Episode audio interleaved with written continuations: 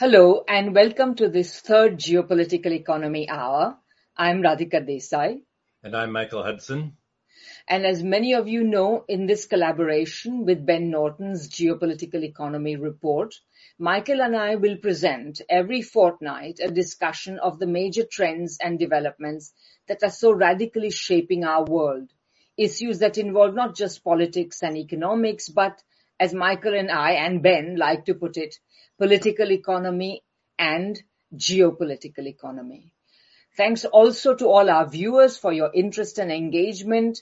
Let's, we would like to say that we do read all the comments with great interest, so please keep, keep them coming, including your suggestions for future shows.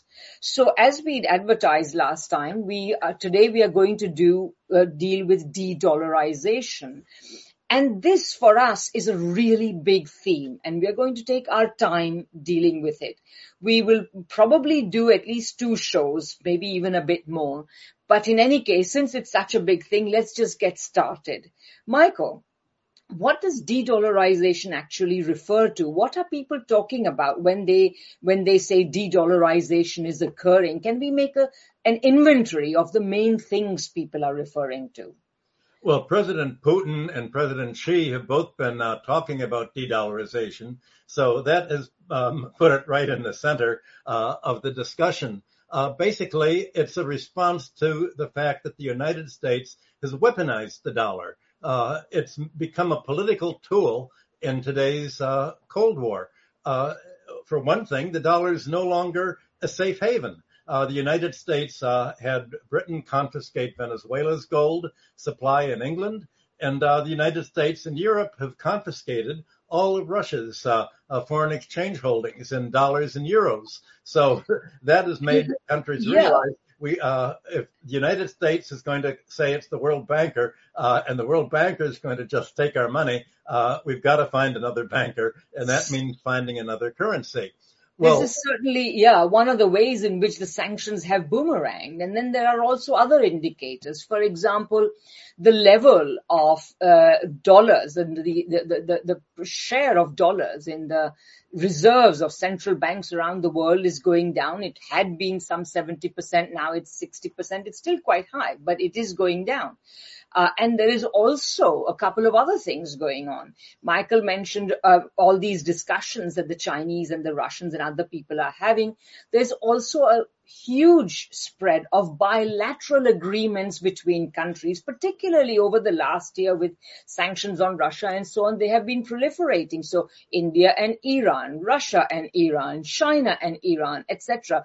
Uh, various countries are agreeing to accept each other's currencies in their mutual trade. And then there is also the new payment systems they are creating. So, so you know, when the uh, United States said that they were going to kick Russia out of the SWIFT international payments information system, everybody sort of got the message. In fact, as Michael said just now, you know, the fact of the matter is that the weaponization of the dollar system didn't start in 2022 with the conflict over Ukraine. It's been going on for a while. The, Michael mentioned the confiscation of, um, uh, of the uh, uh, Venezuela's reserves and now, of course, Russia's reserves. But remember also there was that huge and scandalous episode of the vulture funds in Argentina in which basically the American legal system, uh, completely contrary to the rules of the international game, ruled in favor of vulture funds and against Argentina, which also showed you that the United States is, you know, whatever the United, the, the, the, casino the United States is running is totally loaded in favor of the House, even more than normally.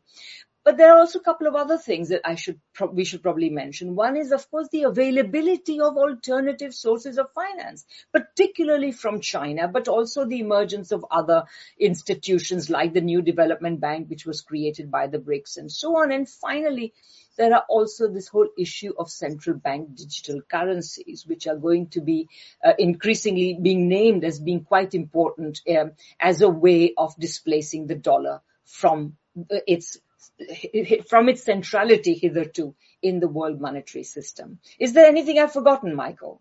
Quite a bit, uh, actually. Okay. The point that we're going to be making uh, throughout uh, this whole discussion is that uh, the dollar really is, not an international currency; it's a national currency. And uh, being that, it reflects American self-interest. And uh, one of the problems is that right now uh, countries have find themselves they have to support the dollar when they get a dollar inflow they're worried about uh, uh, their currency going up against the dollar uh, and even more so now, uh, the global south countries are worrying about the fact that uh, since raw materials, oil and gas and food and other and minerals are uh, uh, denominated in dollars, now that the United States is raising its interest rates uh, in order to prevent wages from rising and causing a, a slowdown, that makes these materials more expensive in the local currencies of South America, Africa, and Asia. And countries want to say, how can we uh, make these prices of uh, the raw materials, uh, for instance, oil, that we're uh, importing from uh, Russia. How can we make it stable and not going up just because the dollar uh, is raising its interest rates and making it more expensive uh, uh, uh, to pay oil? So that's why they're doing just what you described, making agreements among themselves to uh, transact their uh, oil uh, sales and other sales in domestic currency. That the Saudi Arabia agreements with Russia, with China, uh, in order to uh, price in their own currency. Uh, India is uh, joining the crowd. So people are realizing we've got to have something that is more objective and not subject to national uh, manipulation. Uh, and whims, exactly. Yeah. In fact, uh, you know, uh, we will be discussing all of these things even in greater detail towards the towards the end of this this set of dollarization, de-dollarization shows. But maybe, Michael, we should also tell people why uh, the, something about the fact that both you and I have been writing about this for eons. And Michael, you certainly have a long head start on me. So why don't you tell the people a little bit about your own work, particularly super imperialism, very briefly before we go on to our show, and then I'll I'll say something about my work. Well, super imperialism is different from the old form of colonialism. Colonialism was all based on military occupation uh, and uh, and essentially by force and by block currency areas. Uh, but superimperialism is basically how the United States has uh, gotten a free ride from the rest of the world, how the United States has dominated other economies, not by uh, the old colonialist form, not by uh, having uh, a military force in uh, many countries, but in monetary forms. So the new form of imperialism uh, is essentially monetary and financial in character. And it works via the American control of the International Monetary Fund, the World Bank, uh, that oblige other countries to uh, make their economic focus of their economies helping the United States, the United States balance of payments, financing the U.S. military spending abroad, financing the American takeover, uh, being willing to balance their uh, uh, foreign exchange by privatizing and selling off their public infrastructure to American and foreign investors. So uh, the new form of imperialism is financial, much more than military, and even the military force of American uh, policy has become financialized. That's, yeah, so super imperialism is really one of the sort of foundational texts to really try to understand why it is that um, the dollar system is tottering right now. Because if you've always been saying that the dollar system is sort of all, you know, perfectly fine, then it's difficult to understand its unraveling. So what Michael has done and what I have done in my so what Michael did in super imperialism was important for me. And then I elaborate on this argument in my geopolitical economy, which was published in 2013. And in this book, I basically show, you know, uh, one of the best ways of introducing this book is like this. You may have heard people say that the dollar was once hegemonic and it is no longer so. You may have heard other people say that the dollar has always been hegemonic and will always remain so. But you've never heard people say that the dollar never really manage stable hegemony. And that is the argument of geopolitical economy. So geopolitical economy exposes the clay feet on which the United States giant actually stands. It exposes the contradictions of the dollar system.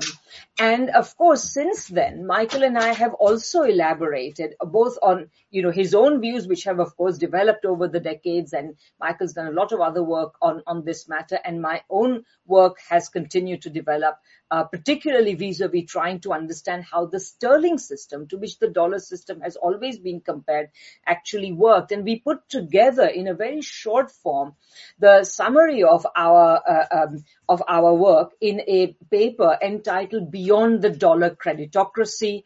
Uh, a geopolitical economy.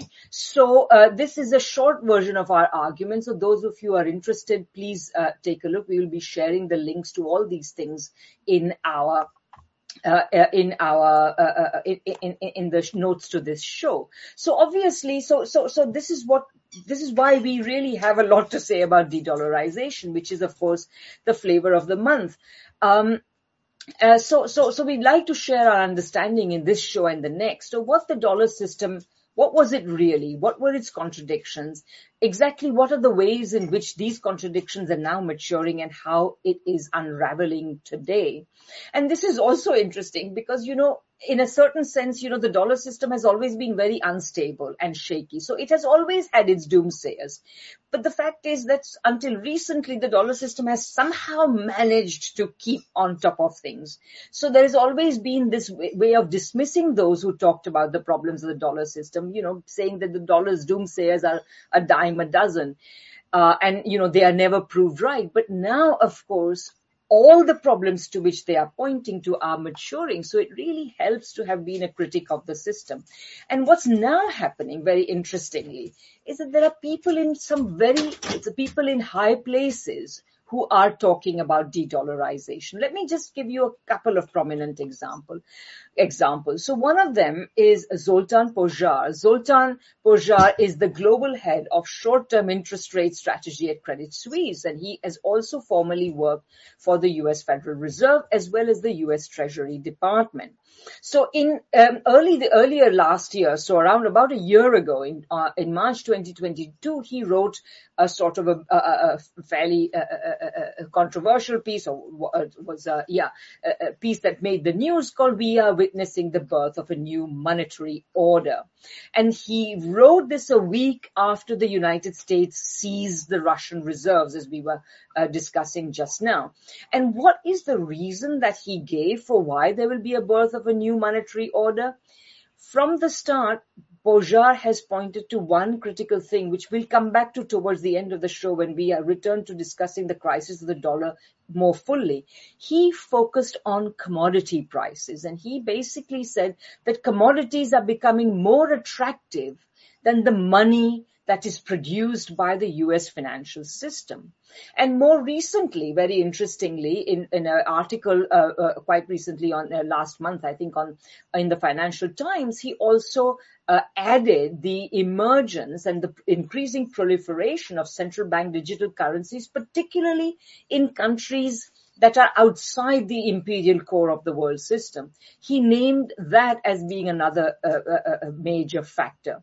So that's Zoltan Pozsar. Now, a second important and, and, prominent person who has who is pointing to the demise of the dollar is Nouriel Roubini. Some of you will remember that Nouriel Roubini um, is uh, was uh, called Dr. Doom uh, because in the run up to the 2008 financial crisis, when the bubble was still inflating, Roubini was predicting its bursting. And actually, you can probably still find videos uh, uh, on the uh, on on the um, uh, on the YouTube when, when, where people are laughing at him when he predicts the to, predicts the inevitable crash, which in fact happened in 2008. So now Roubini is fingering geopolitics for de-dollarization in an article, uh, quite recent article in which he, which is entitled "A Bipolar Currency Regime Will Replace the Dollar's Exorbitant Privilege." So uh, that's, uh, and of course, he also mentions the emergence of central bank digital currencies outside the imperial core as importantly contributing to it. And also, as Michael's mentioned, in the context of boomeranging sanctions, we also hear it widely reported that Putin. And President Putin wants to develop an alternative currency system and has appointed his, uh, uh, uh, uh his, one of his advisors who's really big on Eurasian integration, Dr. Sergei Glaziev, as the lead organizer of this system. So these are some of the indicators that something quite important is going on. However, Michael and I also feel that we need to have a more systematic discussion of this because the fact of the matter is that the story of dollarization, that is to say the dollar system itself has been such an ideological and deeply flawed discourse, one of whose purpose was precisely to always talk up the dollar, which was always on shaky foundations. So there was always a big industry of people talking up the dollar. So, so, and, and those who are trying to criticize also end up being like scholars who are, you know, the blind scholars who are looking at the elephant, you know, the one who thinks uh, who's holding the tail thinks it's long and skinny, and the one who's holding the leg thinks it's big and thick, and so on. So the, the, there's there's different parts of the story we want to put together. Very few. We, we look at the history and the fundamental instability of the system. Uh, both Michael and I have done that, and we will also look at. We will in fact begin by understanding why it's unstable, why the a national currency cannot be a world's currency, and so on. So that's what. And we are also going to look at the sterling system. So the fact is that the discussion of the dollar's career as the world money has been dominated by US scholars who have been professional boosters. One of the key examples of this is Charles Kindleberger. This is the guy who proposed what's commonly or what's in the literature called hegemony stability theory.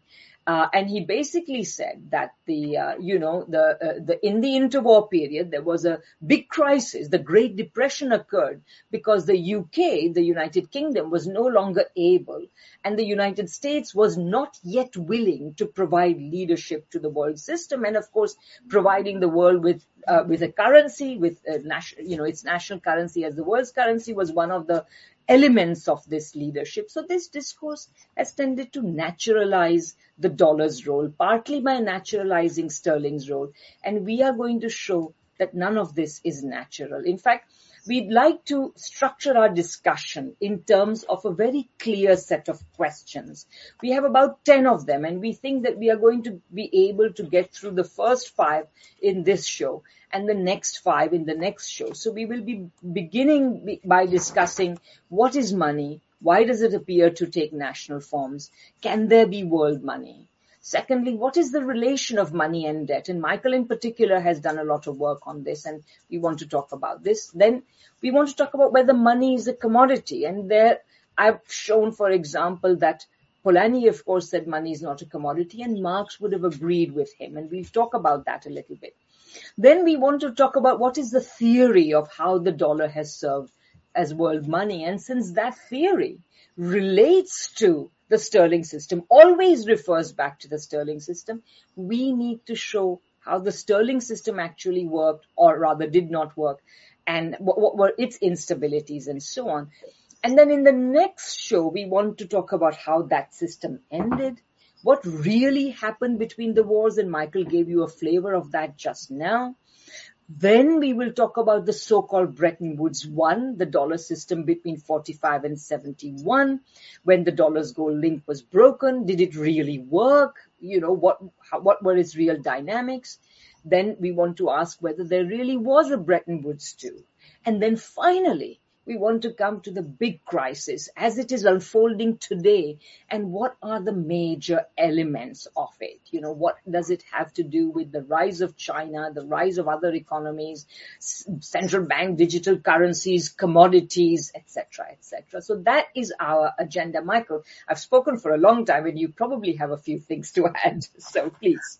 Well, the common denominator of uh, what we're saying is we focus on uh, the political uh, instabilities and uh, what used to be called internal contradictions. Uh, Radhika is right when she says that the people uh, like Triffin and Kindleberger uh, have treated somehow uh, the dollar supremacy as if it's natural, and if it's natural, it's inevitable, and really there's nothing you can do to change all of this. But if you look at a, the international uh, monetary system as political, then you realize it's all about change. That's what politics is all about. And uh, uh, if you're uh, writing for the kind of audience uh, that Mr. Roubini and uh, the other uh, others wrote about, you can't really come out and talk about what Radhika and I are saying. we're talking about that which must not be said in the major media about the causes of the instability being exploitative.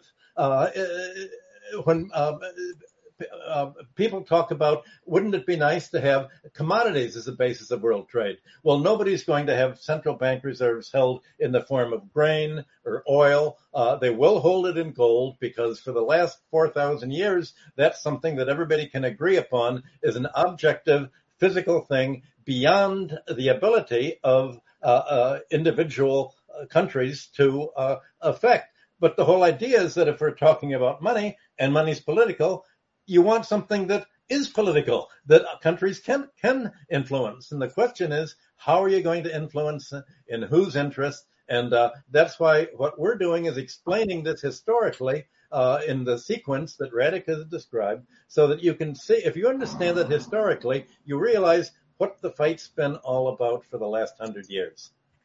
So that's really great, Michael. And uh, I just perhaps, in fact, you you already said some of the things that are related. So let's deal with the first question, which is what is money?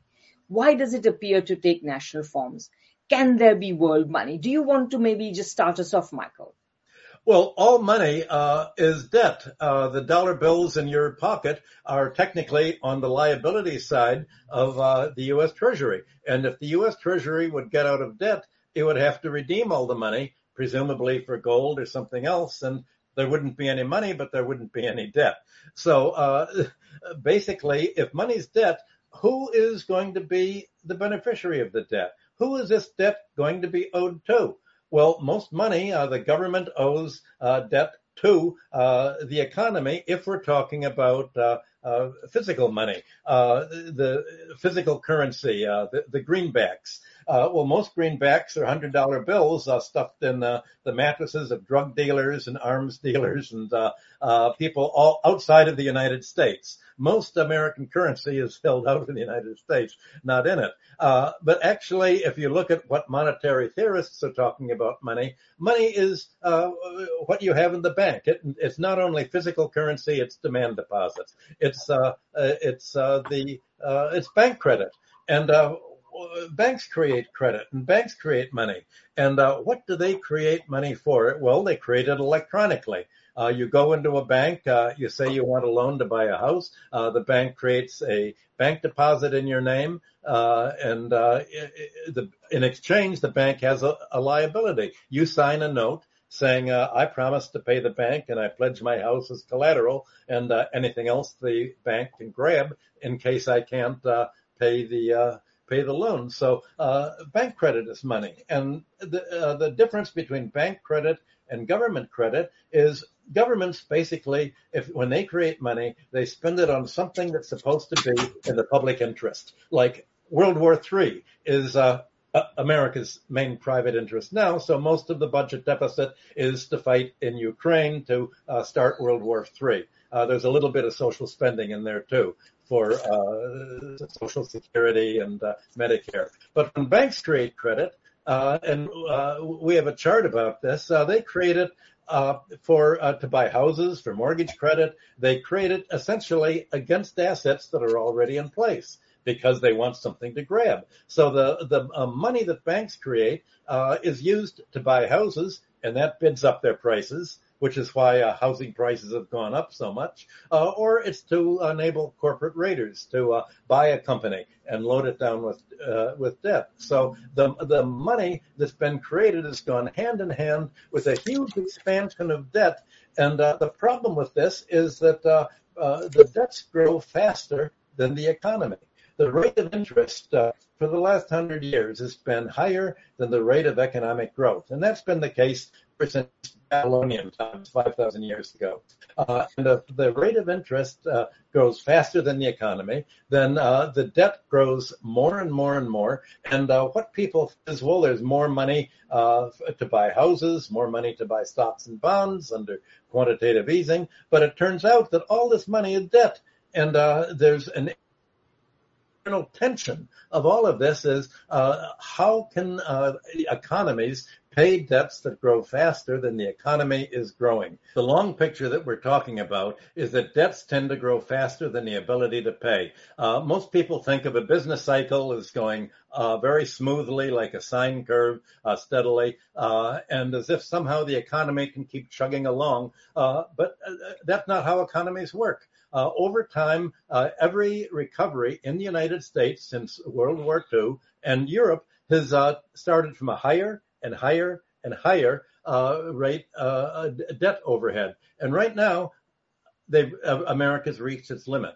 Well, that's the problem that America is posing for the world economy. How can a country that is deindustrialized, that's in debt, that is uh, shrinking, dominate the whole uh, rest of the world simply by saying we're going to write IOUs and you have to support it? That's the uh, that's the, uh, what makes the nature of money the essence of the kind of financial imperialism that we're seeing. Yeah, that's that's great, Michael. So really, what Michael you've said is that basically money is debt. Money is debt that is owed to somebody, and I'd like to add to that because Michael's already pointed to the uh, uh, sort of alluded to the fact that you can have the debt created by a privately owned financial system or a financial system whose financial institutions are privately owned. In which case, the money that is necessary to create and is necessary to create as debt, it also becomes the source of private profit for a small number of people. But historically, we know that we have known other kinds of money where the state issues money, where the state is the liability, sorry, where the money that is created is the liability of the state. And practically all well organized financial systems that are not prone to crisis, that are not prone to predatory lending, in which debt does not expand exponentially beyond far beyond the capacity to pay are actually run by states that heavily regulate the financial system, prevent them from going into uh, a, uh, uh, a speculation and so on. So, so, so Michael's already sort of waded into the relation between money and debt, and I thought I would add that. But just returning for a minute to the question of what is money, I just like to say as well that you know it is very common actually both among uh, a mainstream as well as critical thinkers to sort of tend to talk as though money is a commodity. You will even find many Marxists who say that Marx thought money was a commodity.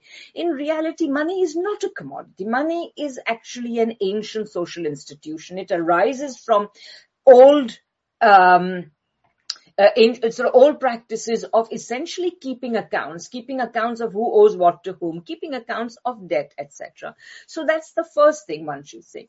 The second thing is that, you know, uh, and this is very relevant to our present conversation, money is necessarily national. It's not some kind of quirk of history that means that you know in the united states we have dollars in the uk we have pound sterling and blah blah and so on you know all the different national currencies.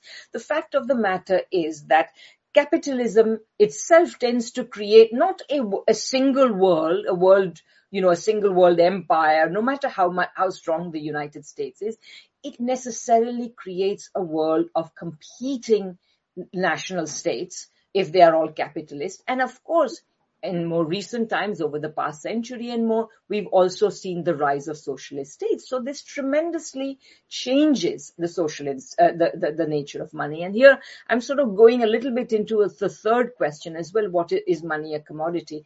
But let me just say that that is one thing money is not, is it is not a commodity. What is true, however, is that capitalism needs to impose upon the functioning of money some commodity type dynamics, particularly by making it artificially scarce. Um, or as we have seen in the recent past when it has been issued in abundance by central banks like the like the federal reserve it has been issued in vast quantities obscene quantities astronomical quantities but chiefly so that a small elite can use this money in order to inflate asset markets and benefit from that it has not been for ordinary people. So for most ordinary people, money has to be kept scarce. So in that sense, that, that is the only relation money has to commodities.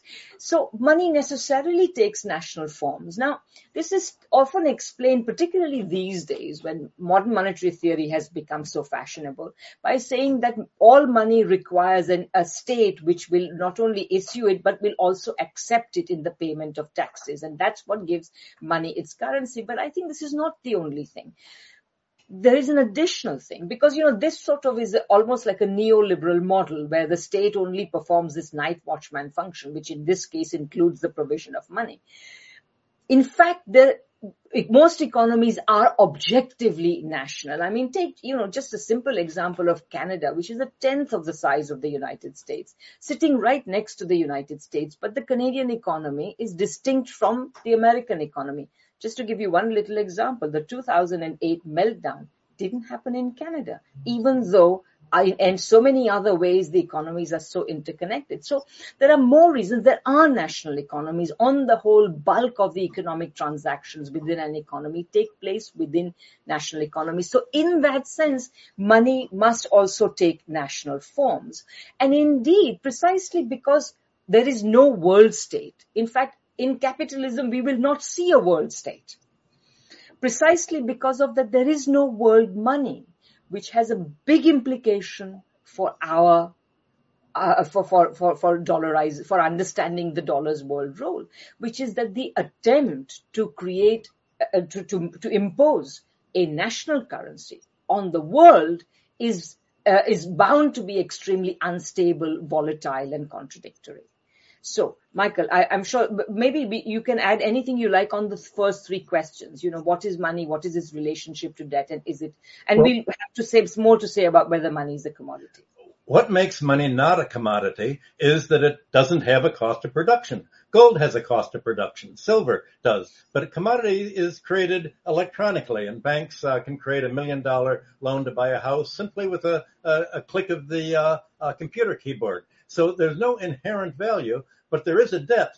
And uh, the debt's very important. So money becomes for the banks a rent extracting privilege. Uh, interest on this credit is like economic rent. Uh, and uh, so basically banks have the privilege of just uh, creating their own money, meaning they've created their product debt for the rest of the economy. And at a certain point, uh, and we've reached that point today in the, the, United States and much of Europe, a point comes where the debts can't be paid.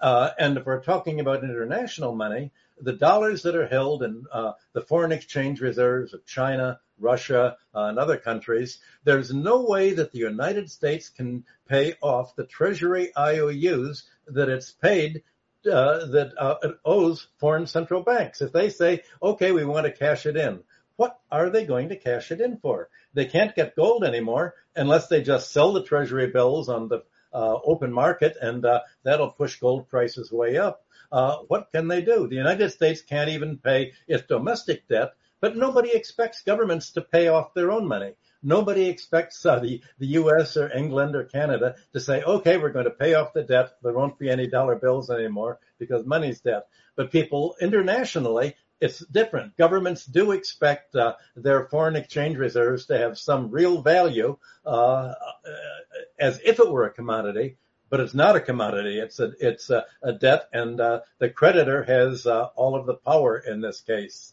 And the, the United States uh, in, with uh, super imperialism is dominating the economy not as a uh, creditor now, but as a debtor. It owes so much money to foreign central banks that it can say, well, if you want your dollars to have any money and you don't want us to grab uh, the dollars like we grabbed Russia's dollars, you'd better follow what the International Monetary Fund and the World Bank uh, that are, are, right close to the White House uh, tell you to do.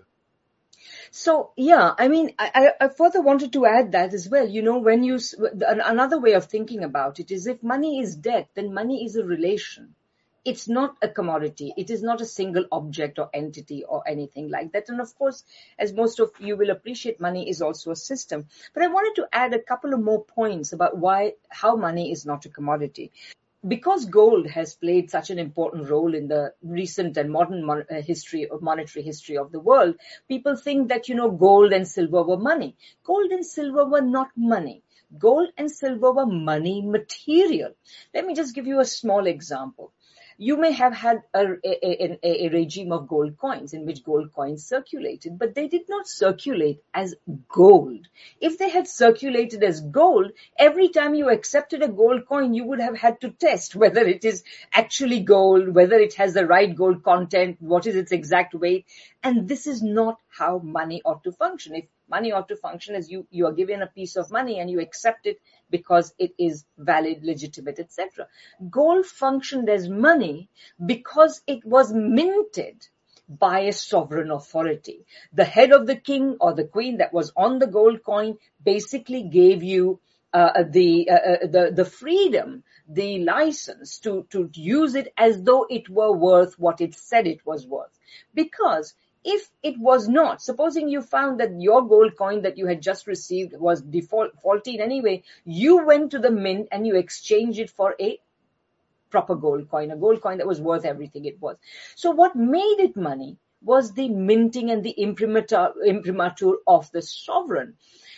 And so as Marx says in one of his uh, writings, says in this form, these coins were already symbols of themselves.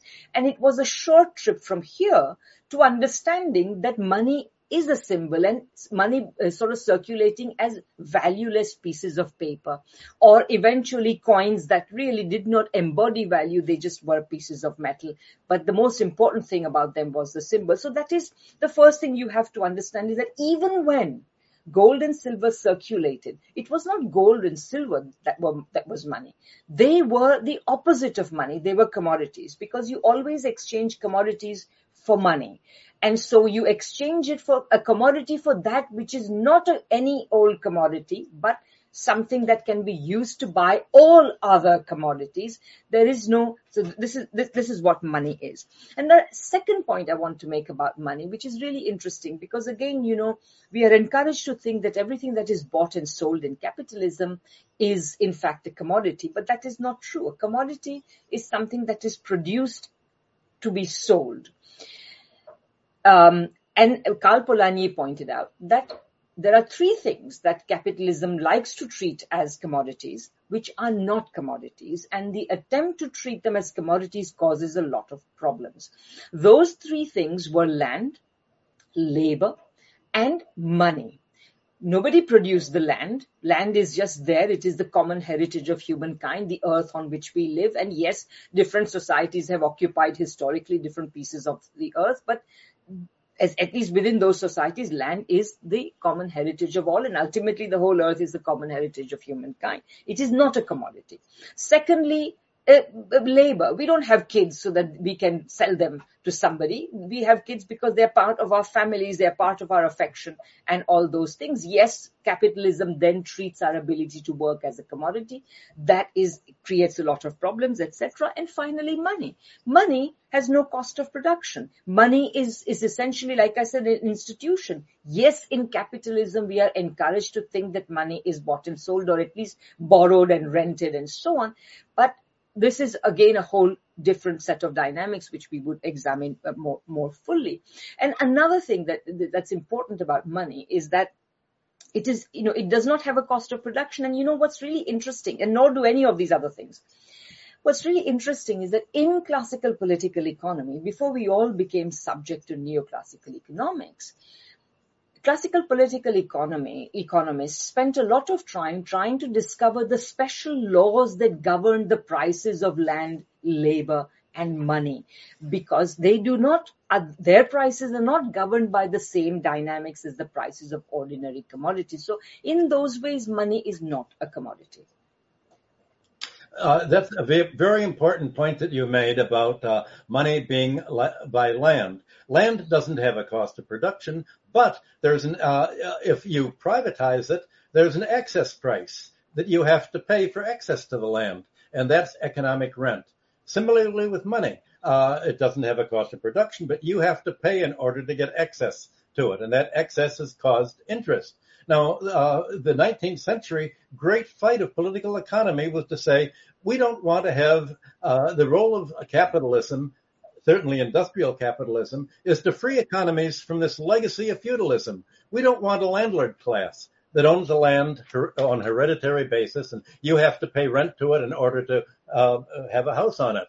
Uh, we don't need that. Land should be uh, public in character, and people should have to. Uh, uh, the, if there is a, a, rent of location because some sites are more valuable than others, the government should get it, not individuals. Same thing with money. Uh, uh, uh, you, you, have access to money. You we, you shouldn't have to pay bankers that make loans for really pretty bad purposes, uh, as we saw in 2008 you had the whole American banking system basically corrupt, uh, making loans that couldn't be paid. So instead of having money as a private, uh, you, uh, private ownership, it should be uh, a, a, public utility. That's really what uh, Karl Polanyi was talking about. And the same thing with labor, of course. Uh, you're not have slavery anymore. You don't have to buy your freedom the governments should protect uh, labor. So that uh, we're looking at things in terms of a, a balance sheet and uh, what is the charge for an excess to something that really is not a commodity and doesn't have a cost of production, but is going to be a free lunch for somebody. Should this free lunch be for the government and the public uh, domain, or should it be for some private privileged class, the one percent? So, Michael, you, you said something really interesting there. And I just want to add that, you know, just as you said that, you know, money has to be regulated in a way that works best for society and for its productive activities. And labor has to be regulated in similar ways. You can't have slavery. You can't have overexploitation, etc. Similarly, land also has to be regulated, not only for, uh, in order that people do not make unreasonable rentier incomes out of land. Uh, rent is in fact unearned income. And as Michael says, classical political economy waged a big, uh, you know, campaign against this sort of unearned income. So all those things, but also very importantly for our times of the uh, of the ecological emergency, of climate change, of pollution, and and and um, biodiversity loss, that you cannot manage the land at the end of the day unless you have some sort of public ownership of it. Marx has a wonderful uh, little aside, you know, way back in the uh, latter part of the 19th century when he was writing Capital, he says in his sections on rent, you cannot have rational agronomy while you have private property in land. What he meant by rational agronomy is simply the rational management of the land, its resources, etc. So this is all really important to reflect on. But maybe, Michael, we can now go to the fourth question, which is really what is the theory of how the dollar has served as the world's money. What would you say are the main things that are said to trotted out in justification, uh, uh, you know, to justify that the dollar can and should serve as the world's money? Well, there was a great reluctance of uh, countries to uh, uh, break free of the power of the banking sector. Uh, that, of course, the banking sector wanted to treat money as a commodity because they controlled uh, the money supply. And they said, if you think of the money we create as a commodity, then uh, we deserve everything we get for it because we have it and you don't. And uh, we can put a fence around it, and you have to uh, get through. So uh, the uh, essentially the United States, if it didn't have all the money, at least it had all the credit. And without really giving any money to Europe, it said, well, uh, we've given you arms and now you have to pay. You have to somehow uh, pay in the money that we've created.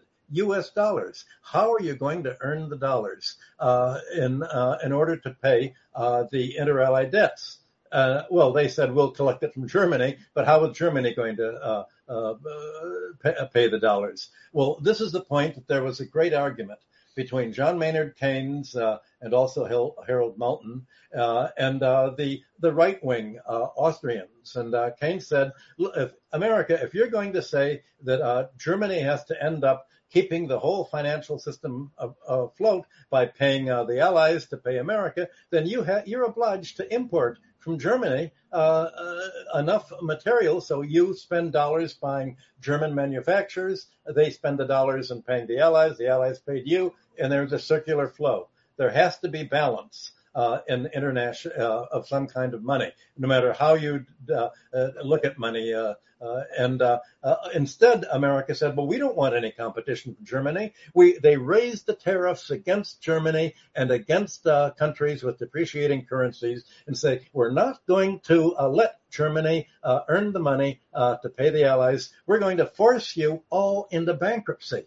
And that's what started uh, essentially the depression that led to World War II. America uh, forced other countries to try to get dollars, but didn't give them any way of earning these dollars. Uh, and so uh, it it broke the whole uh, essence of international money, which uh, there has to be an uh, an economy that's able to support this flow of payments and debts and uh, purchases and sales all of that was broken, and the ability of America to act as a wrecker is what made it uh, the uh, central uh, power as a wrecker uh, financially, not uh, without having to uh, invade Europe or Germany until World War II. Very interesting, Michael. So, uh, if, I had to answer this question, what is the theory of how the dollar served as the world's money? I would name a bunch of different elements in this theory. So, perhaps the best place to begin is to to say that you know the uh, is to begin with Charles Kindleberger. So, in the 1970s, and what's really interesting is that he doesn't come up with this theory when the United States really, according to him, emerged as the sort of, you know, the hegemon of the world, the provider of the world's money after the Second World War. It, it actually emerges, the theory emerges when this dollar uh, system is in deep crisis and the dollar's gold link has been broken. Nevertheless, what he says at this point is that you see, once upon a time, Britain provided, you know, Britain was the most powerful country in the world. It provided the world with the, with money. And so the world's, you know, the whole world capitalist system can only function when there is a leading country which provides the leadership, which provides the public services, including the money and, and all those things. So he comes up with that. He says that, you know, this system then was, has, all had be, become broken by the First World War and then you had this sort of interregnum. He's, according to him, you know, the book is actually entitled The World in Depression. And funnily enough, you can see how ideological this guy is because, you know, he wants to, you know, he says he's providing an explanation of the Great Depression, not the explanation. But if it is an explanation, how does it relate to all the other explanations? I mean, it's just fudging. Nevertheless, he just wants to use the depression as a peg on which to hang his thoughts. So, and what he's, and, and, and hang his justification for why the dollar should be the world's money. So he says that the Great Depression happened because the United Kingdom was no longer able and the United States, thanks to all the isolationists who dominated the United States, was not yet willing to give leadership to the world economy. And after 1945, everything was fine. America was the biggest country in the world. It provided leadership and, and, and so on. Of course, we are also told that the United States economy at the end of the Second World War accounted for half of world's production. I mean, think about that. It did account for half of the world's production, but not because of the inherent productive dynamism of the world economy, but as we've said in previous shows, because the because the war destroyed the rest of the world economy while giving a massive boost to the American economy as the supplier of all sorts of uh, world arms material. Of course, while Europe was in, in war, all the gold of the world fled to the United States. So the United States was sitting on top of a heck of a lot of gold reserves. And, and, and, and of course, uh, after the Second World War, another argument that is often used to say that the United States is entitled to, and it is totally natural that the dollar should be the world's money is that the United States was providing a security umbrella to the rest of the world. Of course, we should say that we should actually call it an insecurity umbrella, if anything, because what the United States was doing was in fact increasing the insecurity of the world, not uh, increasing its security. So these are the main elements of, of this system. And so this brings us, because the analogy with the UK is so important. It's really time now to address the final question of today's show. And we, as you know, we are going to do the uh, another five questions later on in the next show. But in today's show, we have to answer the question, what was the Sterling system really like? And and and and and and uh, what was the problem with it? So maybe i'll i'll just start this point by simply saying that you know uh, most people say that the you know think of the sterling system when they are being you know and and they associate it with gold. They call it the gold standard system which prevailed sort of roughly between 1870 to 1914 or thereabouts. And people think that you know it was the attachment to gold that gave you know the, the link between sterling and gold that gave great stability to the system and it prevented the system from becoming uh, you know from, from suffering too much inflation and and and and and and, and, and uh, currency movements and so on and so forth. But in reality the gold peg was was not perhaps the most important element of it. The system did not work because of gold. The system worked because of empire. And this was made also very clear uh, in two books that I'd like to refer to. One was a really interesting, uh, it's very interesting that uh, Keynes's Indian currency and finance uh, is often regarded as the primer for the gold standard. So the gold, you know, uh, we are told that in Indian currency and finance, which was published in 1913, it was Keynes's first book.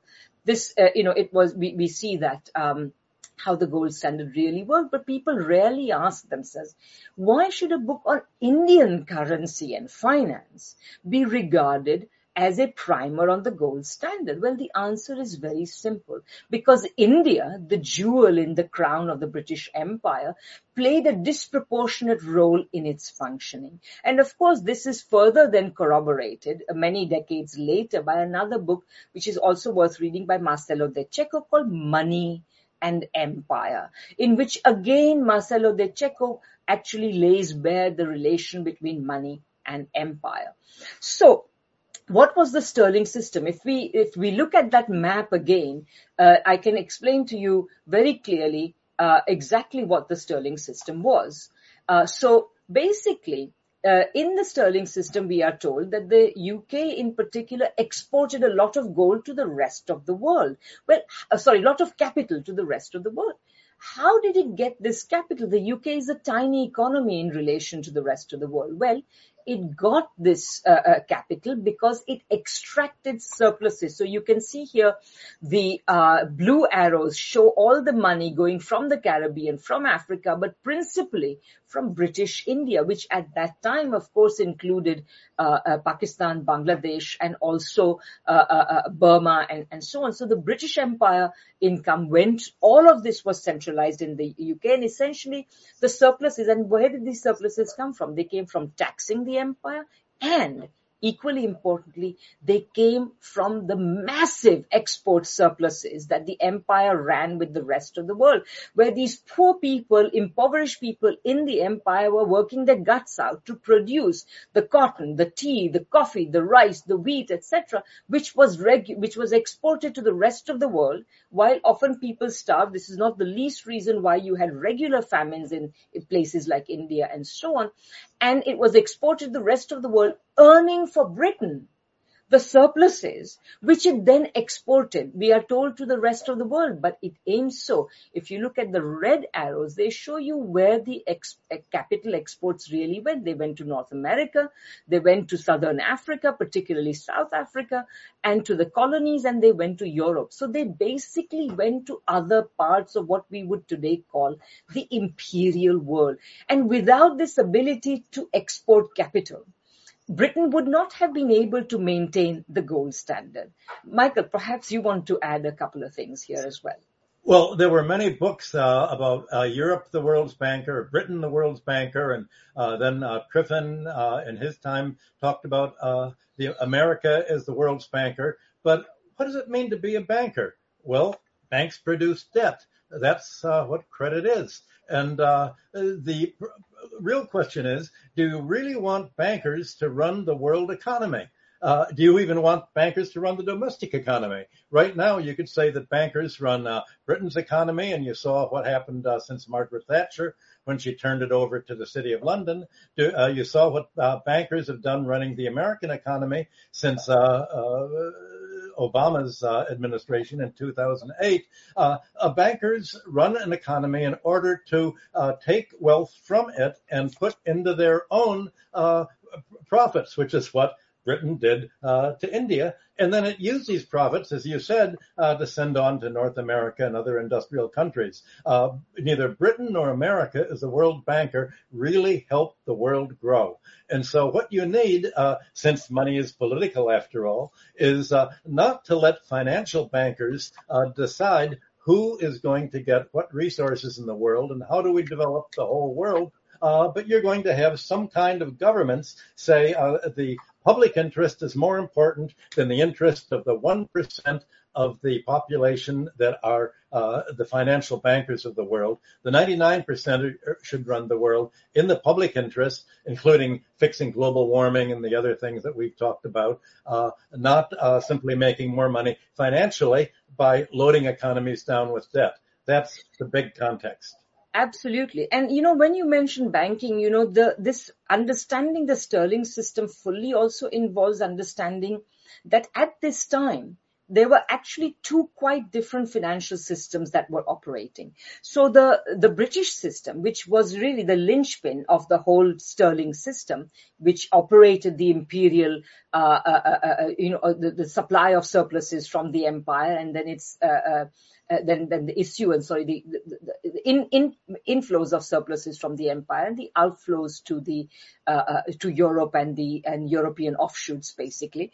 Um, this system really was basically the kind of uh, financial system which was inherited from the feudal world. Um, and this financial system basically ran on a short-term basis. It gave short-term credit, uh, pure for commercial reasons, for speculative reasons, etc.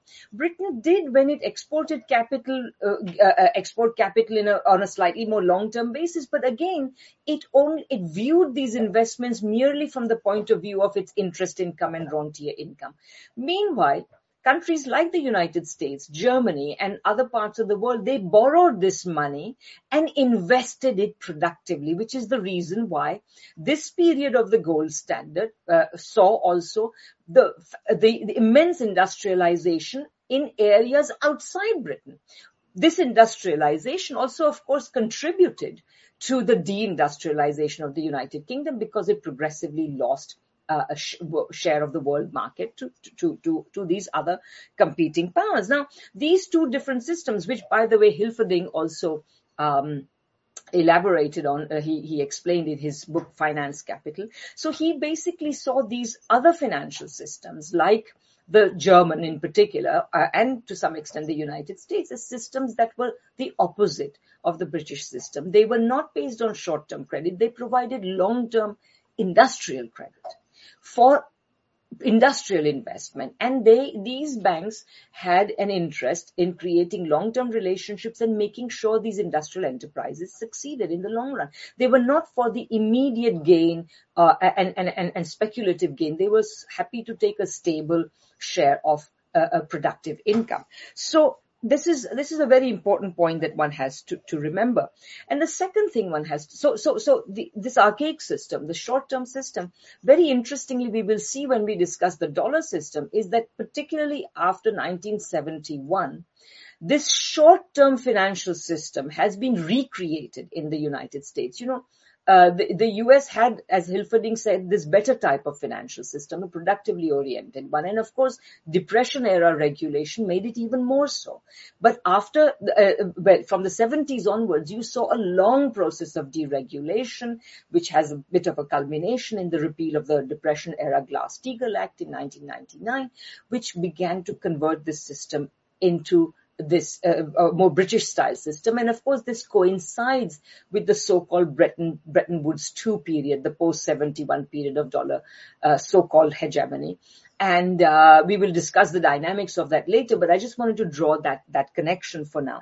And the yeah. second thing, sorry, Michael, yes, please. yeah, course. I want to say one thing about uh, that's very what you say about finance living in the short run is very important. Uh, and uh, there was an alternative, and I have a chapter about that in my uh, Killing the Host. And the alternative was Germany and central banks. Uh, that there was the banks worked with the government and with heavy industry to take a long-term view of the economy, and this isn't something abstract. When World War I broke out in 1914, there were articles written in the British press about uh, why Britain was likely to lose the war. And it was likely to use because they said our financial system is uh, quasi-feudal. It lives in the short run. The um, uh, when a stockbroker in England uh, buys stock, they want to use the company to pay out all of its income and dividends. They don't want the company to reinvest. They want to make the stockholders rich by paying out dividends and uh, stock buybacks. Uh, the Germans, uh, with the government, use their dividends to reinvest in uh, capital formation. And they said that because of the uh, Reichsbank in Germany and other Central European practice, uh, it's likely that the uh, the uh, German and its allies uh, are going to be able to outlast England because English finance is self-destructive. And really, the difference you're talking about is between industrial capitalism and the old feudal finance capitalism but after World War One, it turned out that instead of having the productive, socialized German system, you had finance capitalism or neo-feudal money under the uh, direction of the United States, which has always followed the British system, short term, hit and run, grab. Imp- uh, the more you can impoverish the uh, debtor, uh, the more money you have in your own hand, uh, as opposed to public uh, banking. So this is all important. Is, is money and credit, we're back to, is it going to be a public utility uh, run in the public interest by governments or is it going to be run by bankers whose objective is to impoverish the economy and uh, in order to enrich themselves? Yeah, and so maybe we've got been going on for quite a while now. We have certainly passed an hour. So maybe we'll wrap up. And I just want to make one point in wrapping up. And that is, you know, we are, so in trying to use sterling system as uh, you know as a you know sterling system works so the dollar system should work that's the justification but we've already seen that the sterling system rested on empire and and, which the Americans do not have. So we will see next week how that, in fact, what, what implications that had. But there is another point, which is we are told that the sterling system worked fine until the First World War broke it down. But then the question arises, if that was the case, why wasn't it recreated after the First World War? Because in fact, it was already weakening. And one of the arguments that I particularly appreciate about Marcello De Cecco's book is that he says that, you know, there is a tendency of, uh, uh, uh, in the discussing world monetary systems to try to understand the world monetary system in Ricardian terms or in terms of free trade, as though the world is a single seamlessly unified world economy. But in fact, he said we have to understand it in Listian terms, referring to Friedrich List, who emphasized the centrality of national economies. And he says one of the things that is very interesting, uh, which is important to understand, is that the, what we call the gold sterling system was actually quite a congeries of different entities doing different things for their own reasons. So, for example, some countries um, accepted the gold standard because they simply wanted to have, you know, uh, loans from the United Kingdom and so on. Other countries actually remained on a, a, silver standard because they felt that since silver was depreciating at that time, that it would be useful uh, uh, because their exports would be cheaper. And these these countries were feudal countries who exploited their own peasantry so that they could export. So they and of course India was kept on a on a silver standard. There's a whole big story about that. So, but the but the main point is that other countries that uh, some other countries that joined the gold standard like germany they did not do so because they thought oh the british were running a great system and we should subordinate ourselves to it on the contrary they made the mark convertible into gold as potentially a competing currency. So the gold, the, the gold standard system, the sterling uh, gold system was already becoming destabilized well before the First World War. Um, and there was one final point that one should make. So this was the external reason for destabilization is the industrialization of rival powers, contender powers like Germany.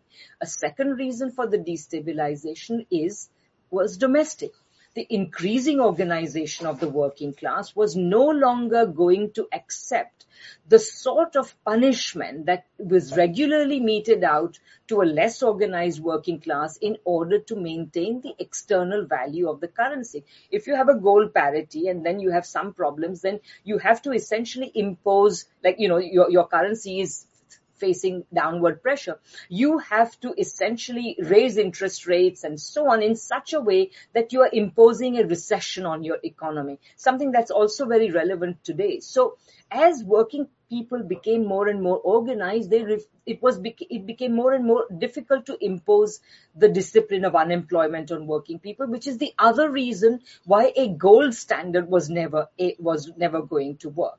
Uh, so that's uh, that's something that we should always underline. Yes. I agree. So, okay, that's great. So I think, Michael, we've, we've sort of covered the main points of uh, uh, the first five questions. And I think that uh, I'm really looking forward to discussing now that we've laid the foundation of understanding uh, the basis of our critique of the dollar system. Next time we'll get into the dollar system in a, in a, in a proper way, beginning with the questions of exactly how the sterling system ended, what really happened in the interwar period, what was the so-called Bretton Woods 1 between 45 and 71? What was the so-called Bretton Woods 2 since 1971? Um, and then finally, what is the nature of the unfolding crisis today? What are the main elements, etc. So really looking forward to that conversation, Michael. And uh, thank you and thanks to all our listeners. And uh, thanks also, I should say, to Paul Graham, who you cannot see, but who always helps us uh, do the technical uh, recording and, and, and many other things, editing and so on and so forth. So thank you to Paul as well. And uh, thank you to Ben for hosting our show. Ben of uh, Geopolitical Economy Report. Thanks everyone. Until next time. Bye bye.